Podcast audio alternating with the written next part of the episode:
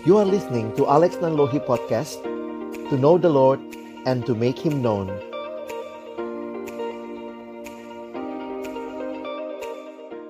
Halo teman-teman, kita mau jawabin pertanyaan yang udah ada ya. Ya. Apa aja sih, Dek, pertanyaannya? Ini Yang tentang pertama, love. cara memulai hubungan love sebagai mahasiswa yang baik gimana, Bang? Hehe. Abang ya, jadi gue yang jawabnya. Ya. Abang, jadi yang jelas sih karena kita mesti ya sebagai mahasiswa tentunya juga udah bertumbuh dalam Tuhan harusnya ya. Jadi memulainya harus berdasarkan kehendak Tuhan. Jadi ya mungkin paling penting sih doa ya. Mm-mm. berdoa, cari tahu kehendak Tuhan, apakah ini yang memang eh, apa sih tujuan hubungan kita bangun juga dalam love itu? Tentunya kan ini lawan jenis ya, bukan sejenis ya. Iya, iya, iya. Jadi eh, itu menolong untuk tahu juga sih ke, ke depan seperti apa dan tentunya itu kan membangunnya berdasarkan prinsip-prinsip firman Tuhan. Biasanya- kehendak Tuhan. Apa aja sih yang jadi kriteria biasanya? Jadi kriteria sih yang pasti yang pertama lawan jenis ya. Lawan jenis, ya. Mm-mm. Hmm, Terus yang kedua itu ya dia cinta Tuhan lah. Hmm. Tahu dari mana dia juga, cinta Tuhan? gitu ya. Tahu dari mana dia cinta Tuhan? Iya, tahu lah harusnya kalau misalnya kita nyarinya mungkin di eh, teman-teman persekutuan bukan Mhm. bukan di luar itu. Berarti Ya, tentu ber- bukan ber- berarti bukan mesti sekedar- ini ya, mesti kenal bener ya. Iya dong. Bukan cuma seneng, wih udah lucu Iya. tuh anak tuh gitu ya.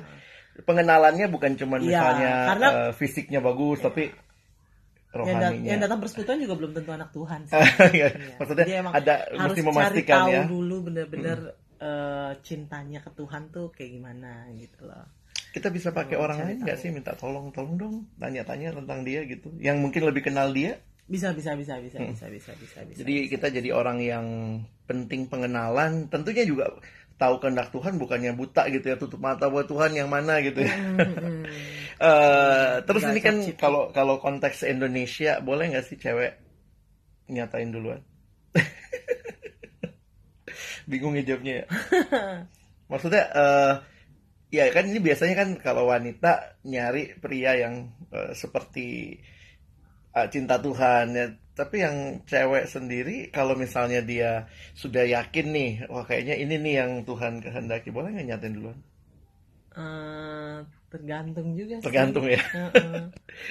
dalam Tergantung. dalam banyak konteks eh, mungkin konteks budaya kita kayaknya nggak biasa gitu ya Mm-mm. tetapi eh, mungkin kita bisa nolong juga untuk ya melalui orang lain yang kenal kita berdua tentunya ya siapa yang Hmm. kenal terus mungkin Ada bisa menghubungkan gitu ya, banyak anak-anak yang kenal Tuhan juga nggak berani nembak cowoknya Iya, itu Iya. kan berarti masalah cowoknya.